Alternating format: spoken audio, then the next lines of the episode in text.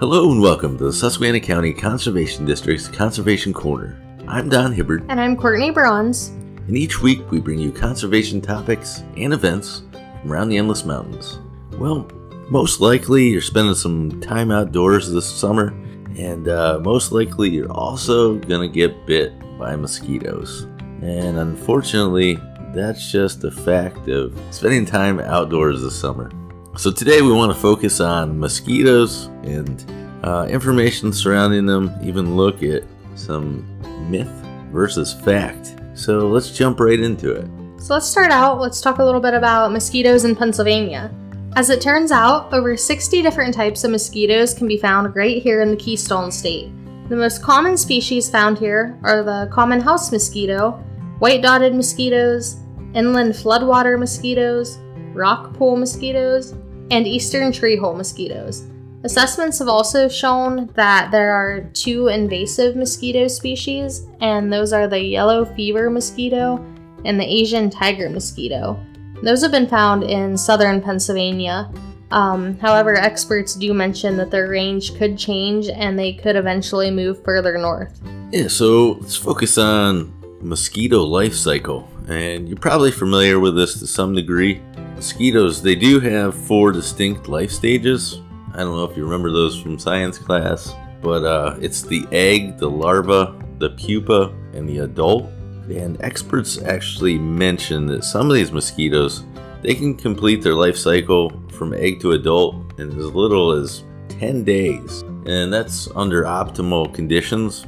But overall, the time to complete their life cycle will actually depend on variables such as mosquito species and the availability of resources, and most likely even weather conditions. So, if you're familiar with mosquitoes at all, you probably know they like water and swampy areas, but let's talk a little bit more about their habitat. So, three of the four stages of the mosquito can be found in aquatic environments. The egg, larva, and pupa will all develop in water, and they'll grow in any water pretty much. And as it turns out, mosquitoes even plan ahead by creating rafts for the eggs to increase the chance of egg survival when they're laid in areas that are especially prone to flooding. One of the most important factors for the water habitat is the amount of organic matter within the water. So, the less organic matter, the less likely developing mosquitoes will have enough food to fully develop. This is the reason why you're more likely to find mosquitoes in a puddle than in a glass of water that's been sitting on your back deck for a couple of days. I think uh, over the last couple of years, especially, we've heard more in the way of mosquito borne illnesses.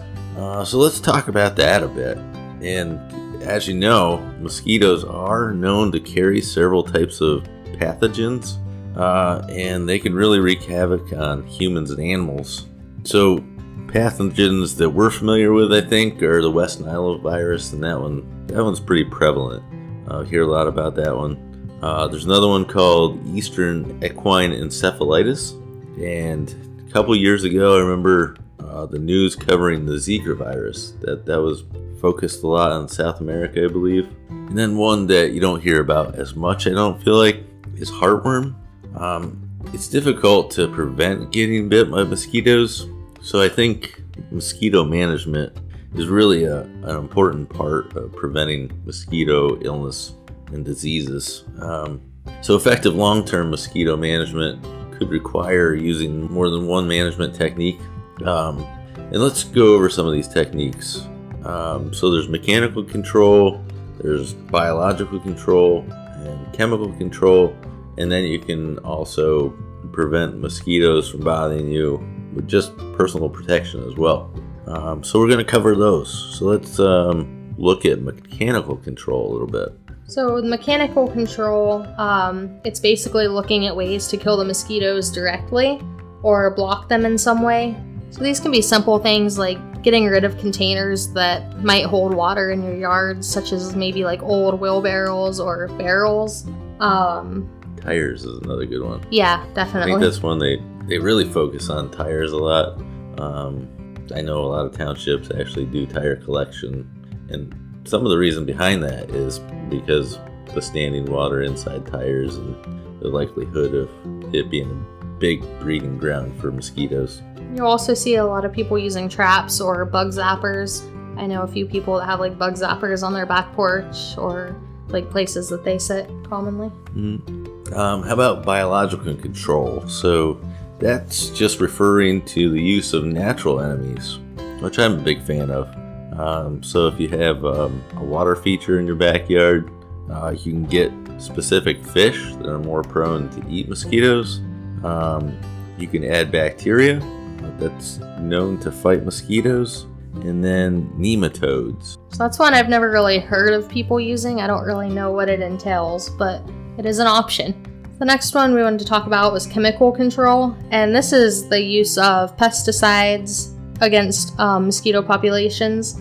And these should really be used sparingly and in combination with other methods of control. And they can be used against adult or immature stages. But it's also really important if you're going to use chemical control that you have a background knowledge of where the adult and larvae are likely to be found. And chemical controls also come with EPA guidelines and manufacturer instructions that you have to follow closely because otherwise you could have some really negative effects on non target insects and animals as well as the environment. Yeah, and then finally there's personal protection. And some things just make sense. You know, protective clothing, so long sleeves or long pants, loose fitting, and they stress light colors as well. So if you're going outside, you know, towards dusk, wear lighter colors. Uh, repellents registered by the EPA. Um, and there are several listed. You know, you go to the local store, um, look at those. There's certain chemicals in those, such as DEET or Picaridin, IR 3535. Um, some of the ones that are essential oils, uh, like lemon or eucalyptus. Um, it really depends on how you feel about those chemicals versus essential oils. That's uh, you know that's a decision that you have to make. And then permethrin as well. That's another one that they they potentially recommend. But again, you make that call. It's out there as a protective chemical. So um, I think this is an interesting section that we're going to go over next. It's the myth versus fact. So pay attention. I bet you're going to learn something here. Okay, so first one myth or fact? Both males and females bite. Uh, I think this is myth. I think I remember that uh, males don't, females do. Yep. How'd, how'd I do? Good. Correct. I actually thought both did. So it is only female mosquitoes that bite. The male mosquitoes feed on nectar and plant juices, and the female mosquitoes will actually use the protein from the blood she takes from humans and other animals to help develop her eggs. Yeah, I didn't know the nectar part. Yeah, so I think um, that kind of that kind of saying that mosquitoes can actually pollinate in some respect? Kind of feel like it is if they say they're messing around with nectar of a plant. That's true. And potentially there's the ability to also pollinate plants too. Um, maybe that's not their sole purpose, but they're probably kind of doing it without even knowing it. So that's kind of cool. All right, so here's one um, fact or myth. One mosquito can lay thousands of eggs. I'm gonna say fact. Yeah, that's exactly right. Um, they say that a, a single female can actually lay up to 300 eggs at a time.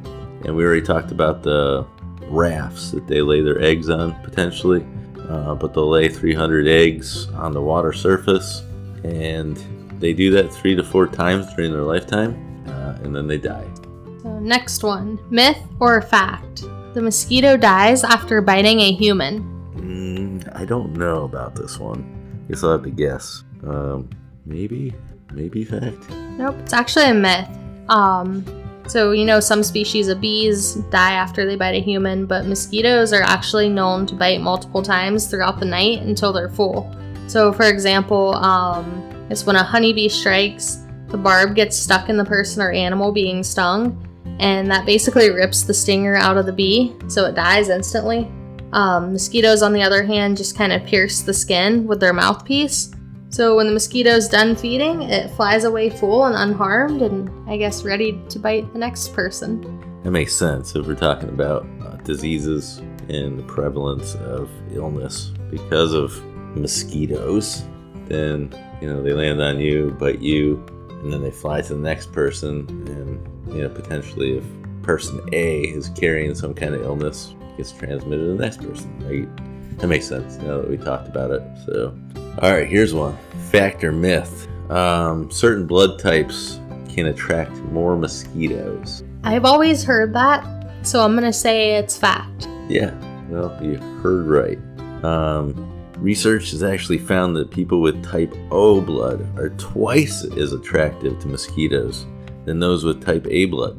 Those with type B fall in the middle. What type of blood are you, you know? Actually, I have no idea. Okay, I'm type A, so it, which I can confirm because you know usually my kids are outside sitting with me around the campfire. They're getting bit up. A couple of them have O. I have A. Mosquitoes barely touch me. All right, one more. Fact or myth? Mosquitoes are considered the most dangerous animal on the planet. Yeah, I do know the answer to this one. Um, it's because I told you, like, what was last week we were talking about doing mosquitoes. So it's true. They are the most dangerous animal on the planet. I, you know, before this, I would have thought it would be sharks or snakes or something like that, or spiders. But yeah, Yeah, they actually cause 750,000 deaths a year. They kill by carrying, you know, all the diseases we talked about earlier, such as malaria or West Nile virus, yellow fever. Um, and more than half of all the mosquito-related deaths can be attributed to malaria. And most of those cases originate in like sub-Saharan Africa. But yeah, they are the most dangerous animal. Well, cool. I hope you learned something and, um, you know, put some of this information to practice as you go outside next time. And uh, hopefully, you'll remember some of the tips and tricks we've provided. All right, we do have a couple of events for you, and these are pretty awesome events, too. Uh, so, the first one is at the Dietrich Theater in Tunkhannock. They'll be hosting a presentation on Hellbender salamanders. I remember talking about that a while ago on the show. Uh, so on Saturday, July 17th at 11 a.m., they'll be hosting a free program on the ecology and conservation of Pennsylvania's official state amphibian, the eastern hellbender salamander.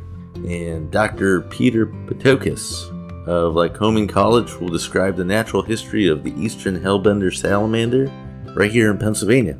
And also cover the, tr- the treatment of hellbender as a nuisance species in the early 1900s, right up through the recent designation of the hellbender as the Pennsylvania State Amphibian. As I said, it's free, eh, and this is actually leading up to Tunkhannock River Day, and that'll be held Saturday, July 24th from 1 p.m. to 7 p.m. at Tunkhannock's Riverside Park. So, a couple cool events coming up there in Tunkhannock, and I think you had one as well.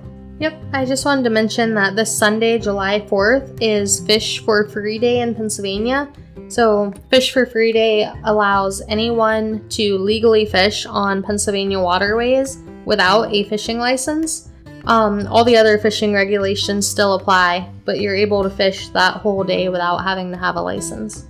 All right, good to know. So, just another reason to get outdoors this weekend. Uh, I guess that does it for today's show. If you have any question related to our shows, you can contact the Conservation District by calling 570 782 2105. If you missed a portion of today's show, you can go to our website www.suscondistrict.org and find our Conservation Corner page with past episodes, links to information about past episodes, and a contact form where you can reach out and you can ask questions or you can make comments about the show. You can even suggest ideas for future shows. You've been listening to Susquehanna County Conservation District's Conservation Corner. I'm Courtney Bronze. I'm Don Hibbert saying, enjoy the outdoors.